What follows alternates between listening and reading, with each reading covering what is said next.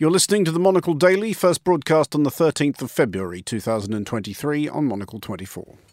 Ukraine and the question of how long to keep defending a ruined city. Is it really possible for a public broadcaster to rise serenely above all claims of partiality?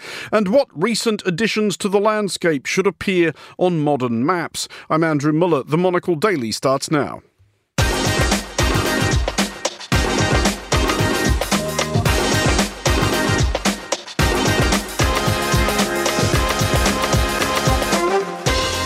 Hello and welcome to the Monocle Daily, coming to you from our studios here at Midori House in London. I'm Andrew Mueller. My guests Terry Stiasny and John Everard will discuss all the day's big stories. Plus, we'll have the latest on the resignation of Toronto Mayor John Tory, and we'll hear from the British satirist Craig Brown on the release of a new anthology of his work. Stay tuned, all that and more coming up right here on the Monocle Daily.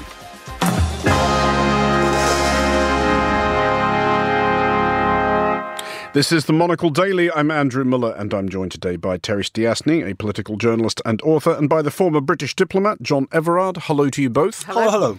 Um, we were just discussing before we went to air the, the various roistering in which we had engaged over the weekend. I was up until quite a late hour UK time watching the Super Bowl, and huge condolences to any Philadelphia Eagles fans tuning in right now, as I'm sure very many are. But but John, you were wassailing in your own way this this weekend. Absolutely. I, I entered the strange parallel universe of North Korean studies as conducted by academics who don't actually have to dirty their fingers with what goes on on the ground. I sat through an entire day of really riveting presentations on things like the segmentation of the North Korean industrial class as witnessed through the participation in the healthcare industry, and my personal favourite, the political embeddedness of North Korean state trading companies. I'm still not quite sure what a political embeddedness is. I might have fallen asleep at that point. Well, I do have a number of questions, John, but they, they can all be summed up under the umbrella question why? Had you lost a bet or something? No, no, no. I, I, I went along because various of my cronies and buddies were going along and there was free food available. Ah, well. I'm easily bribed that way. Uh, free Korean food? No, free Indian food, as it turned out. Well, nothing but from multicultural. Okay, none, none of that makes any sense. Um, Terry, have you spent any of the weekend uh, engaged in especially niche academic researches? I'm, uh, I'm looking for a seamless segue. niche here. academics. I did do some niche academic research uh, on Friday, uh, where I was listening to some sort of 80 year old radio clips uh, at the Imperial War Museum. That was actually a lot more interesting than it sounds, you know, for, for, reasons that will become clear.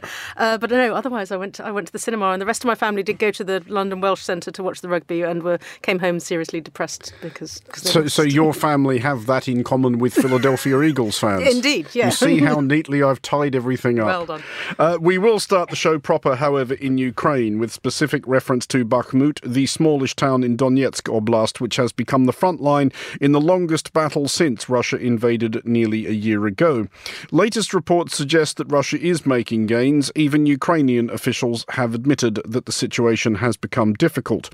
Over the weekend, Wagner Group, the Russian paramilitary organization which has been heavily involved in the fighting, claimed to have taken a nearby village, pointedly emphasizing that they did so without much help from Russian regulars. Um, Terry, we'll talk shortly about the detail of Bakhmut and what we know about what is going on there, but first, I want to talk about how we know what is going on there. A year into regarding this conflict, uh, uh, from your perspective, what's been the best means of satisfying yourself that you do actually have a reasonably clear idea of what's going on?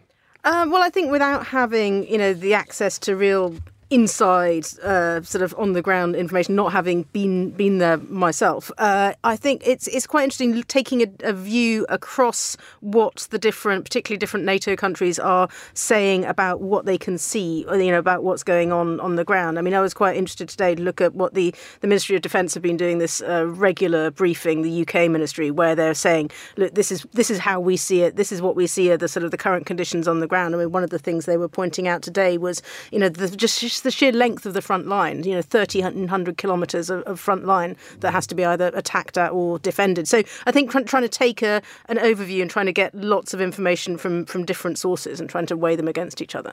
Uh, John, there has been some particularly good reporting from Bakhmut recently by Orla Guerin at the BBC, and it, it's notable among the Ukrainian soldiers she speaks to that an amount of well, uh, to to quote the old army song, "We're here because we're here because we're here." Fatalism has set in. Do, does Ukraine need to be careful about especially with a, a front line like Bakhmut, confusing the strategic with the symbolic. I do realise that there can be an overlap. Yes, there can be an overlap, and the, the, symbolism, I think, is clear enough. But strategically, also, I mean, there's nothing very much left of the, the, the town of Bakhmut Indeed. now, uh, but it is at a major road junction, and it would be strategically useful for the Russians. I see the military experts are saying that even if it did fall to Russia, that doesn't necessarily mean that Russia would be able to launch a, uh, a wide advance uh, based on, on, on, its capture.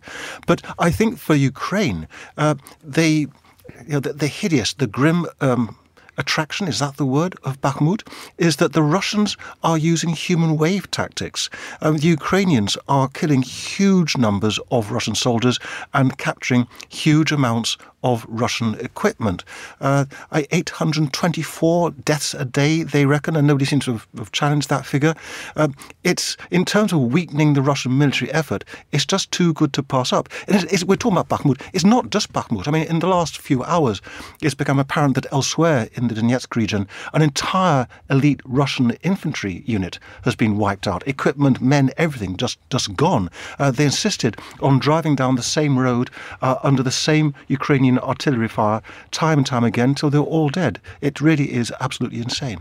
Uh, indeed so. And Terry, understandably, there's fairly viable and plentiful reports, as in fact there has been virtually since this thing started, of uh, discontent within Russian ranks. But there also does seem to be a increasingly obvious schism between Wagner Group uh, and Russia. Uh, Vladimir Putin, president of Russia, pointedly didn't mention Wagner's role in taking Soledar last month he has doubtless read the same reports that the rest of us have that the chair of Wagner Group, Yevgeny Prigozhin, quite fancies Putin's job uh, should Putin have a mishap next to a windowsill. Well, yes, and uh, you know because you, you, I suppose you're not really going to, you know, admit that these people are essentially doing the job that you think that the Russian, you know, main Russian troops ought to be able to do if they had, you know, the men, the resources, everything to, to be able to do it, and to have to, you know, admit apart from the the rivalry there that basically we are getting mercenaries to do to do the really tricky stuff is not something that you would would want to be saying. And I think you know it's it's obviously interesting against the background of the whole NATO discussion, and obviously having seen Zelensky here in, in London last week talking about what Ukraine thinks it really needs at this crucial moment. I mean, you mentioned Orla Guerin's report there, and she some of the soldiers that she was talking to were saying, "Look, we've we've actually still got problems with our ammunition, and basically mm. trying to keep this pressure up. You know, we just we need more ammunition, we need more effective ammunition, and then they want to be able to hold it. So this is going to kind of lend more weight to all these arguments that you know we just need more kit and we need more resources to keep coming, particularly for the next few weeks. Uh, John, there are also uh, plentiful and viable reports, and it's only to be expected that Russia is gearing up for another large offensive uh, driven by two factors. One is that it is gradually becoming less cold in Ukraine, although Ukraine's winters come early and leave late, and they're very, very cold. But also, we are approaching February 24th, which will be the anniversary of Russia beginning its 72 hour conquest uh, of Ukraine how important do you think that date is to Russia? Do they does does Putin want he, he will presumably feel obliged to make some remarks uh, on a year of this adventure. He needs a win, doesn't he? He, needs a win. It's not so clear he's going to get one. Uh, how important is it? Russia in general, not just in this context, is obsessed with dates. It's a deep part of Russian culture. So yes, 24th February will have been ringed uh, on uh, any number of calendars in in the Kremlin. Uh, the offensive appears to have started. The Ukrainians are reporting uh, significantly increased artillery fire as of this morning uh, and further attempts to advance.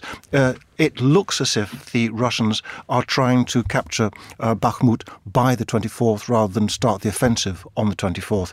So far, of course, the Ukrainian lines are holding, and as we just said, they're inflicting very heavy casualties on the Russians. But nobody knows how this is going to play out. Uh, one big change uh, is that in the famous huge arms package uh, that President Biden announced, the one in which he talked about the Abrams tanks, everybody got excited about the main battle tanks, and hardly anybody noticed that this included very large numbers of Bradley fighting vehicles and also Strykers. Now, the first uh, batch of, of Bradleys, 60 of them, left the United States in January and must by now be in Ukraine. 60 Bradleys around the battlefront will make a tremendous difference. Well, we will, of course, be talking much more about Ukraine as February 24th approaches. So for the moment, we will move on and we will we will make a due acknowledgement up front that chair of the BBC is as impossible a job as exists in British life.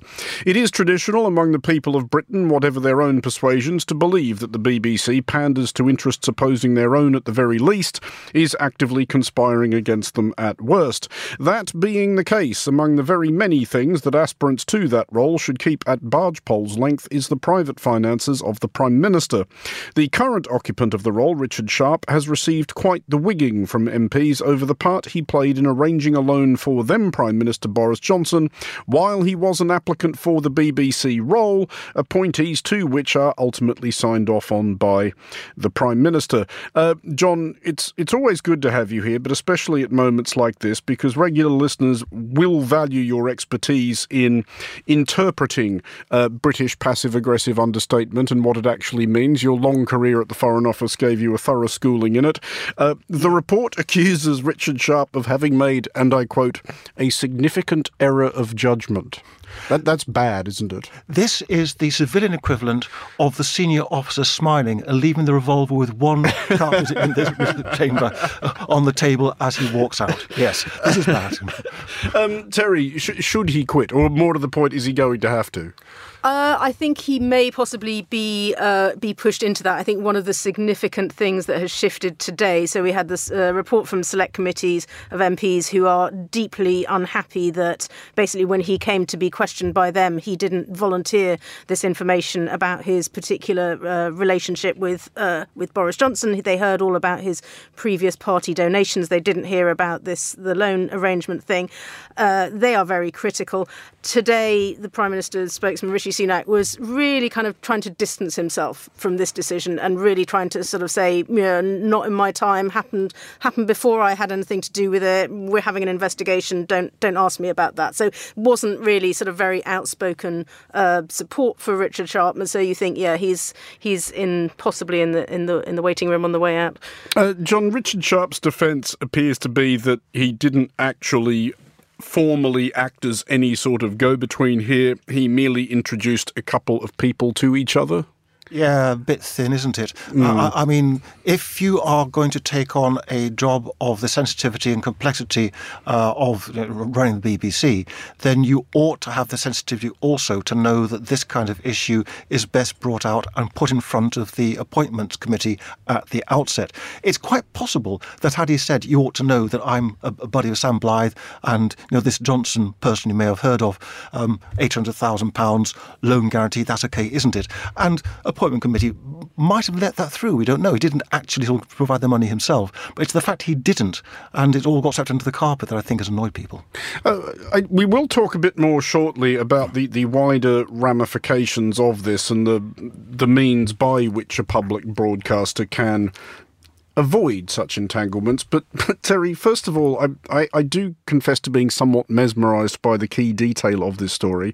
Uh, Boris Johnson widely assumed to be not short of a quid. What does he need 800 grand for? Do we, do we have any clear understanding of that? That is the question that we haven't really answered. I think he's widely assumed not to be quite short of money until now when he suddenly started earning huge amounts of money for speeches and for book advances. Um, but I think the perception has always been that he has, although he's not someone who likes luxury generally in terms of, you know, he used to always drive a, an absolutely terrible car. You know, you can't, you can tell he's not really buying expensive clothes. He is staying in a house at somebody else's expense at the moment. So he hasn't got a huge amount of outgoings apart from his family, uh, you know, school fees in the past, things like that. But he, there is this perception that he sort of lived quite a way beyond his means and has always been looking, in the absence of his very well paid newspaper columns and things like that, for other ways to get money. So, yeah, we're not quite, nobody's quite sure where all of his money goes, but yeah, that is the, one of the questions.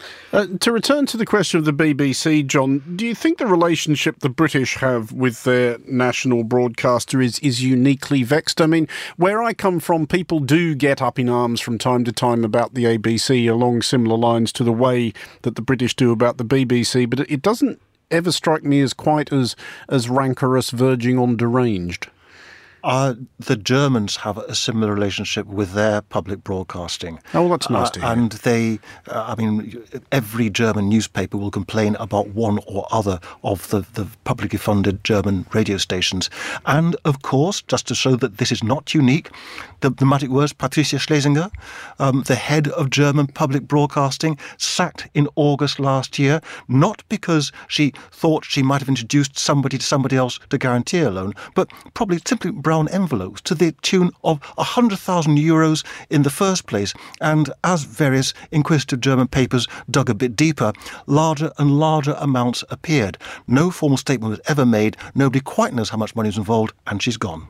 But to, to, return to the British example, Terry, and this is this is a, a pet theory I have cooked up more or less on the spot. Is the is the tradition of seething at the BBC sort of the obverse of the, the strange fetishization verging on actual worship of the NHS? Um, I think it's because the BBC has this idea of trying to be objective and trying to be non-partisan, whereas in reality, people who've been put in charge of the BBC have often been sympathetic to one party or the other, and this has gone both ways at the time. So they, it's because they prize the idea of objectivity so much that someone who's seen to be a politician or you know connected to politicians being at the top of it is is such a sensitive thing because they assume. I mean, you know, most people who work within the BBC will never ever have met the chairman or have had any contact with them beyond the odd sort of all staff email wishing you, you know, saying, aren't we doing terribly well, chaps, kind of thing. So it's, it's there's not a direct connection there. But I think it's this value of objectivity that is, you know, the important thing that people fear for and they worry that it's not going to happen. But is that an, is that a solvable problem, John? Because it, it, strikes me that the best the BBC can do, and I'm not actually sure they can say this out loud for the trouble it would cause, is to say, look, objectivity we can strive for, mm. but there is absolutely no way in a million years we are ever going to actually accomplish it. Well, yes, absolutely. I mean, what is objectivity? discuss. Uh, it, it, it, you can strive for it. You can uh, try to get balance into your broadcasts, but you are never going to please everybody all the time. You are always going to make mistakes from time to time, and you know, the, even if you could work out what the, the, the, actual facts of the situation are, and if you're under pressure, you know, quickly, uh, that isn't always going to be the case. Uh, somebody else is likely to come up later uh, with an entirely different slant on the same set of data. You're doomed. Uh, Terry, just a final quick thought on this, because you would understand, I guess, the internal dynamics better than either myself or John. But again, and it's obviously a big night for my hastily concocted pet theories, it always strikes me when the BBC ties itself in knots that the dynamic is that it is excruciatingly aware that yes, it probably does trend broadly metropolitan liberal Remain voting, and therefore tries to furiously overcompensate in the other direction to please those of its license payers who are not. Um, and but it doesn't really understand their point of view or their case, and therefore ends up looking a bit thick.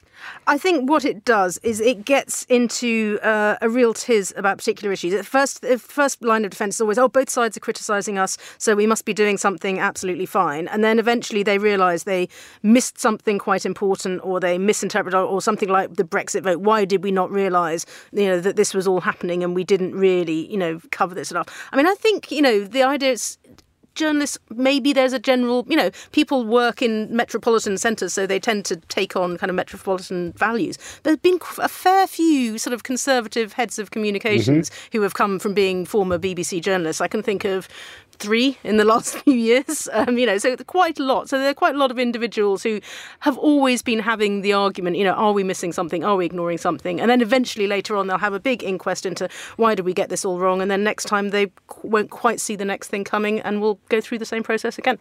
Terry and John, thank you both for the moment. We will have more from you both shortly. But now, though we are sticking with the theme of significant errors of judgment, to Toronto, currently down a mayor after the weekend's resignation of John Tory. Tory confessed to and apologised for an affair with a former staff member. It all appeared somewhat off brand for Tory, who was first elected in 2014, promising to be a dull, competent successor to the legendarily rumbustious, not to say downright rambunctious, Robert Ford. I'm joined now by our Toronto correspondent, Thomas Lewis. Um, Thomas, was this one of those scandals that appeared as akin to a lightning strike, or had people suspected this for some while? Well, I don't think people had suspected anything at all of John Tory, uh, the the mayor of Toronto, Andrew, who, as you rightly said, was a fairly straight-laced, fairly sedate successor to Rob Ford when he was first elected back in 2014. Uh, a story was reported by the Toronto Star, the big newspaper here, of course, alleging this relationship with a 31-year-old former member of his staff during the a period of during the pandemic. Uh, and about three hours later, he summoned reporters to City Hall and announced his resignation on the spot. Now, he still is mayor uh, for the next few days. Uh, he has to formally table his resignation, I believe, to council. So when that take, takes effect, we're expecting that maybe as soon as Wednesday.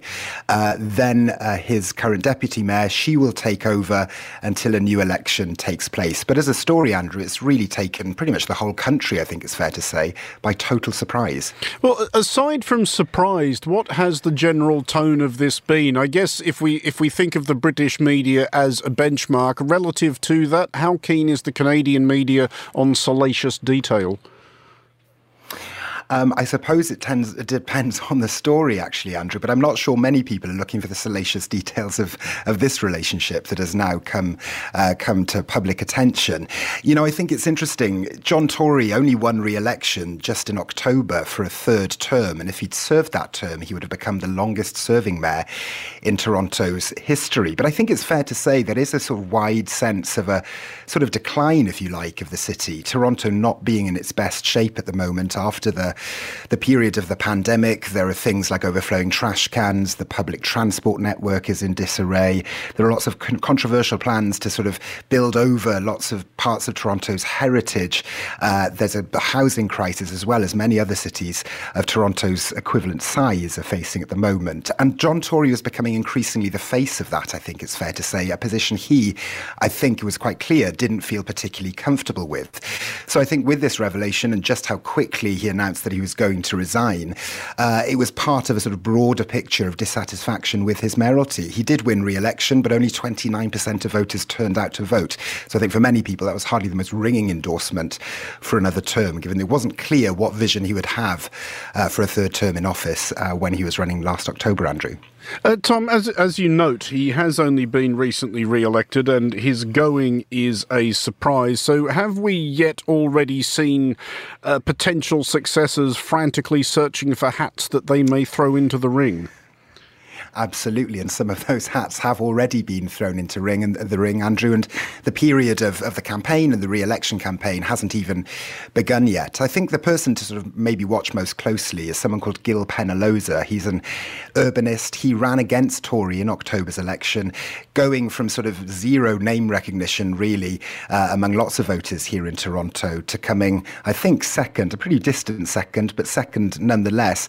And I think what was interesting about Gil Penalosa's campaign is that it was full of ideas. I think he would have admitted himself he really didn't stand much of a chance of winning the election, but it standed, stood, excuse me, in, in opposition to really a vacuum of ideas from the incumbent mayor. Things like, you know, building more housing, densifying neighbourhoods in a sensitive way, even appointing something he was describing as a city architect who could review how to preserve heritage in Toronto as well as encourage development here. Toronto is still one of the fastest growing cities in North America. So he'll be one to watch. It'll be interesting whether his campaign, I think, can stand up to not having someone like John Tory to, to be in opposition to, if you like, and whether his ideas chime uh, in, a, in a sort of meaningful way. A final thought, Andrew. I think, you know, you look at other cities around Canada, Montreal, Calgary, Edmonton, they over the past few years have elected sort of surprise candidates, outside ones.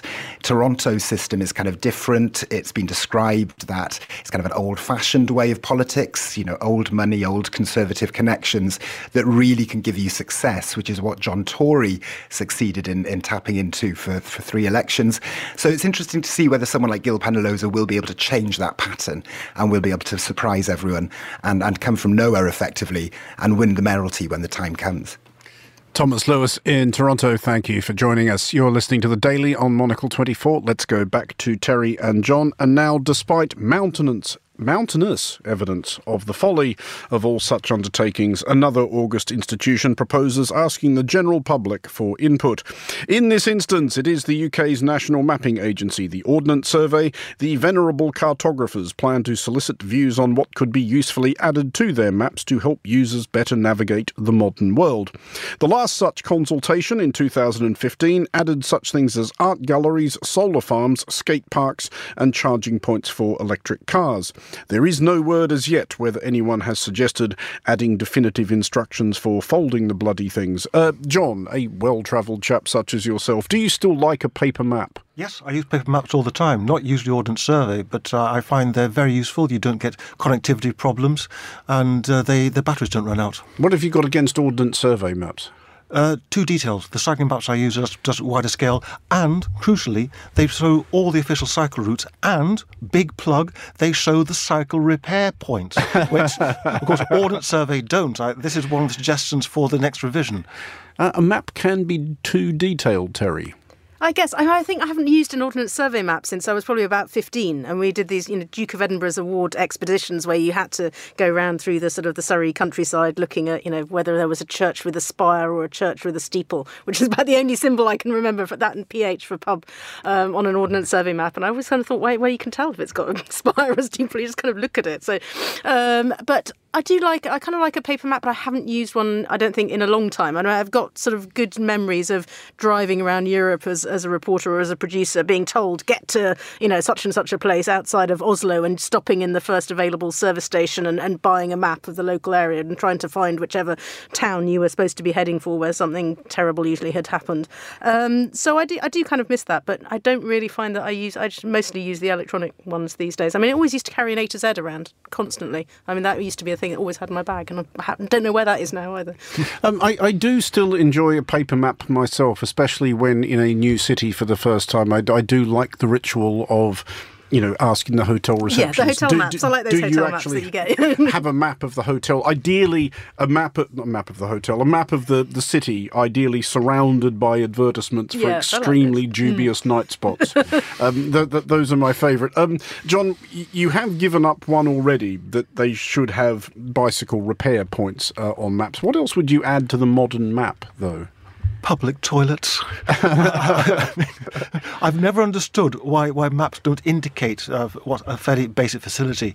Also, a curious omission: pharmacies, chemist mm. shops. Uh, I mean, you ought, you know, if, if, you, you need medicine quickly, you ought to be able to refer to your paper map and find out where to go. Some maps have some of these places, uh, but most maps no, leave you in, completely in the dark. Terry, so, yeah, a food, a food shop or something like a bakery. You know, you can have, I can imagine a French map with a little sort of baguette symbol. You know, where, where to get some food, and ideally somewhere that's open late when you arrive in a strange place and don't know where to get anything to eat. I think that would be much more useful than a sign for a solar farm because when have you ever needed to find your way to a solar farm? well, you, well, well, well, you joke, but there's going to come a day when you're going to be very grateful for that map, Terry. Again, you can see them; they're well, quite big, and then maybe you want to avoid but, but them. We, but we did. I did wonder as well. Uh, about what you would actually use by way of symbols because obviously and I, I appreciate where you're going with the baguette image terry but in, in these censorious times somebody's going to get dreadfully uh, upset by that. Um, john how demonstrative or obvious should they be? Uh, demonstrative, not so sure. Obvious helps. Mm. I mean, if you're feeling a bit sort of tired after a, a, long day cycle, walk, whatever, you don't want to have to peer at the symbol list and try to work out what is what. So something just, you know, like a, a spanner. flat tyre or something. a little flat tyre, yes, that'd do fine. Or, or a nice big spanner for a cycle repair shop. I, am not quite sure what the symbol might be for a, a, a public toilet. I, I think we'd have to work on that one. Um, Terry, you, any any thoughts on this? symbol for the public. Well, I, think symbol, have, I think they have that already. I'm symbol, fairly sure there is. Symbols for things generally. Because the, the symbol yeah. for public toilets is usually just a generic human being, isn't it? Yeah, I can't. I can't remember what that symbol is. In fact, yeah. but yeah, they do have. They have viewpoints. I remember there's viewpoints. There's car, castles, and and, and the, the, different letterings are also good. There's like you know Gothic script for a particular era of castle. And where, where there's Roman, Roman or medieval. Roman or medieval. Yeah, yeah. yeah, that's always obviously a really important thing to know. Perhaps we need a modern script for sort of you know Art Deco building or something. You know, some a new kind of a new kind of a font. And and just finally, where are we both on the modern cult of these sort of public consultations? My my concern is that basically these are all going to end up being called Mappy McMapface. Yes, that, that's always the risk, isn't it? That the great British public, with its warm sense of humour, will, th- will throw any consultation off beam. I mean, I, I think, uh, I, I, full disclosure, I'm forever taking part in public disclosure, uh, public sorry, sorry, public consultations on all kinds of weird things. And I think some of them are actually quite useful. They do actually allow policymakers to, to gauge the public mood and to take in new ideas in a way that they might not otherwise do so. But others, of course, go way off beam and produce the craziest results. Uh, what do you think is the is the peril here, Terry? Because it's very tempting for an organisation you can see like the Ordnance Survey, which probably doesn't get a lot of attention paid to it, to try and do something zany uh, in order to get discussed. Yes, but I think they're probably not committing themselves, are they, to actually saying, you know, the one that gets the most votes will definitely go on the maps. They'll say, we'd love to hear all of your ideas. And then, you know, eventually a few months down the line, they may come back with the, the ones that they would have chosen anyway, probably. You know, we have no way of, of judging this process. But, it, you know, it gets the attention. It gets us thinking, oh, I, I remember Ordnance Survey maps. Maybe I'll go and uh, download the online ones or go and buy one or something. But uh, next time we go for a walk. Because the problem here, John, uh, and, you know, present company obviously expe- accepted. The, the difficulty with consulting the public is that you tend only to hear from that branch of the public that wishes to express itself. And, th- and those people are just the worst. Well, yes, that's right. I mean, to, for consultations to work, you have to have some way of uh, establishing a, a, representative sort of base. Uh, and that is something of a black art. I mean, uh, various uh, polling companies go to great lengths to achieve this. I'm not so sure that some of the public consultations we've seen as particularly around London in recent months, have done more than just I think what's called convenience sampling. You know, if you've got a view on this, sort of come along, you know, w- wearing your antler horns and your strange furry hat, and tell us all about it.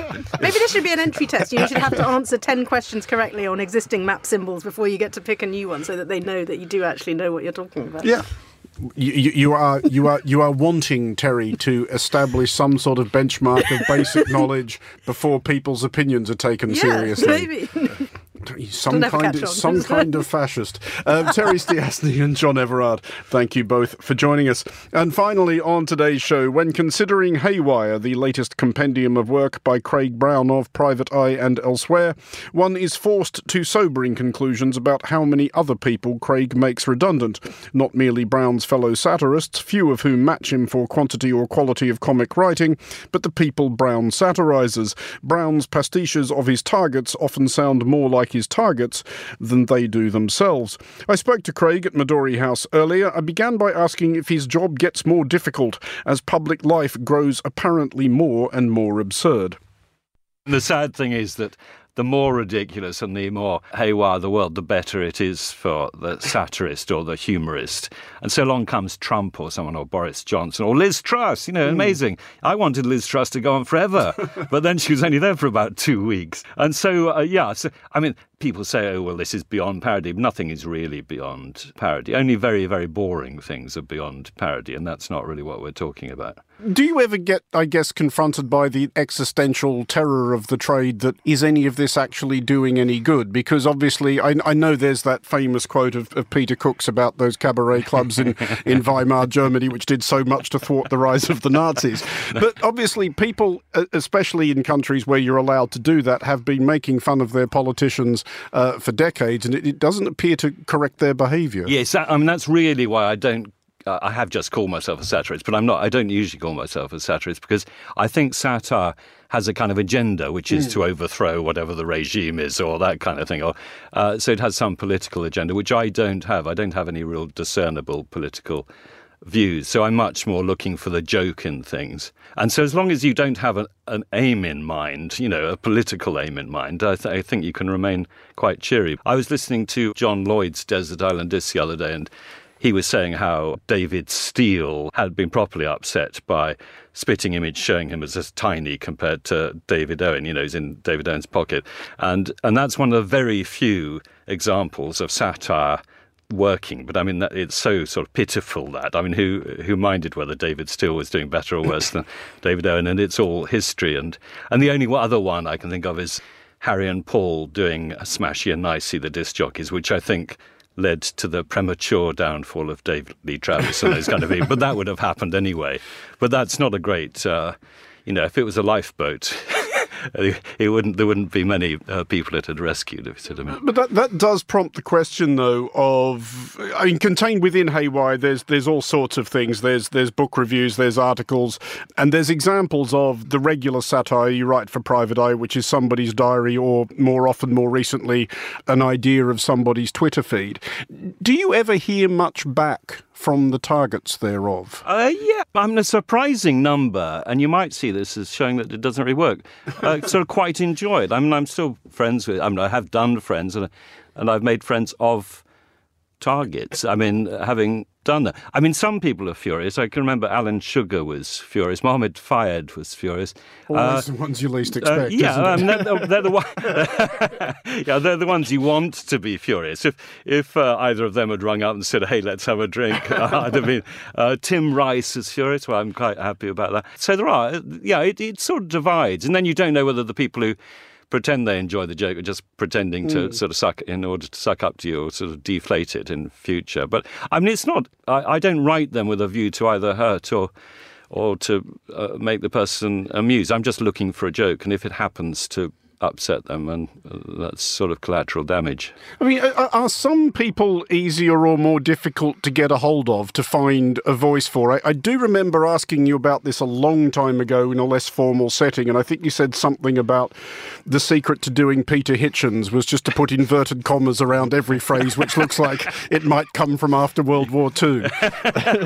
yeah, I mean, with someone like him, columnists are very easy because they all, including me, write uh, far far too much, so they become kind of parodies of themselves. No one, no one could be as furious as Peter Hitchens and, and as decided on everything as Peter Hitchens. So in a way, he's he's not sending himself up because he doesn't have a huge sense of humour. But they're quite easy. So I just I just pretend I'm Peter Hitchens for a bit. I, I mean, I, first I write down say sort of page or a half page of uh, of his kind of phrases uh, and then I sort of channel him like Doris Stokes, the the psychic, and then I just give it a kind of ten percent twist to make it more more absurd, I suppose. But does the edition now? And you're quite right about columnists, and you know me a culprit on this one. They they do crank out far too much, but there is of course now the extra dimension, which is certainly new since you started writing the diaries of people's social media feeds, and and and how much extra insight does that give you to work with? Because there are certain people, and one of them does appear appear in your book, Richard Dawkins, who I suspect it's true to say that social media has not been tremendous for their reputation. No, and I think quite rightly. I mean, I'm not really very up on social media. I'm not on Twitter or anything, but I, I've discovered you can actually just do you know, when I was actually vanity surfing, I discovered you can just put someone's name in and, and you get all the. And, and, and Dawkins, I mean, I wasn't a huge admirer of Dawkins, but, uh, you know, he's obviously a serious thinker.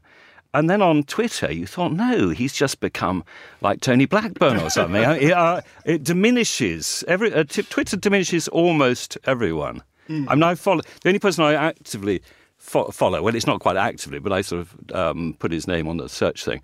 Is Danny Baker? I think he gets it exactly right. You know, he puts up interesting videos. He has uh, a few opinions, and it's all kind of light-hearted. But I think if you try and be serious or passionate about anything. It's just not the right uh, place for it.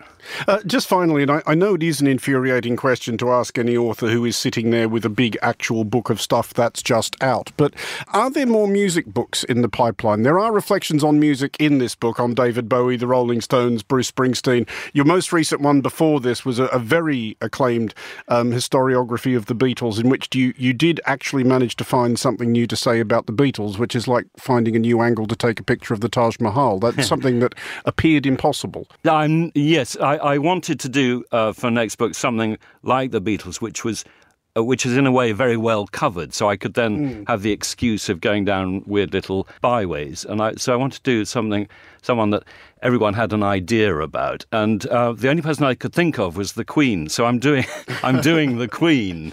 And of course, it's the same problem in some ways as it's more of a problem, the Beatles, because they had a great kind of progress to their lives of being very born very poor and ending up rich, famous, all that kind of thing. And it's, these amazing. It's not so much the rags to riches no, thing not, where the Queen's concerned. Yeah, the Queen doesn't yeah. really have a rags rags moment, and her, she didn't even really change her dress uh, exactly. after the age of six. grows uh, up in the back blocks with a crown and a dream. Yeah, yeah so um, it, it, might be a bit of a struggle, but I'm, uh, you know, I've, I've started. I, I, did a year researching it, and uh, I'm starting starting writing it, and so I hope I'll find new things to say. That was Craig Brown and Haywire. The best of Craig Brown is out now and fairly obviously unreservedly recommended. Uh, that is all for this edition of the Monocle Daily. Thanks to our guests today, Terry Stiasny and John Everard, and also Thomas Lewis in Toronto. Today's show was produced by Lillian Fawcett and researched by Andre Nikolai Pamintuan. Our sound engineer was Sarah Nichol. I'm Andrew Mueller here in London. The Daily is back at the same time tomorrow. Thanks for listening.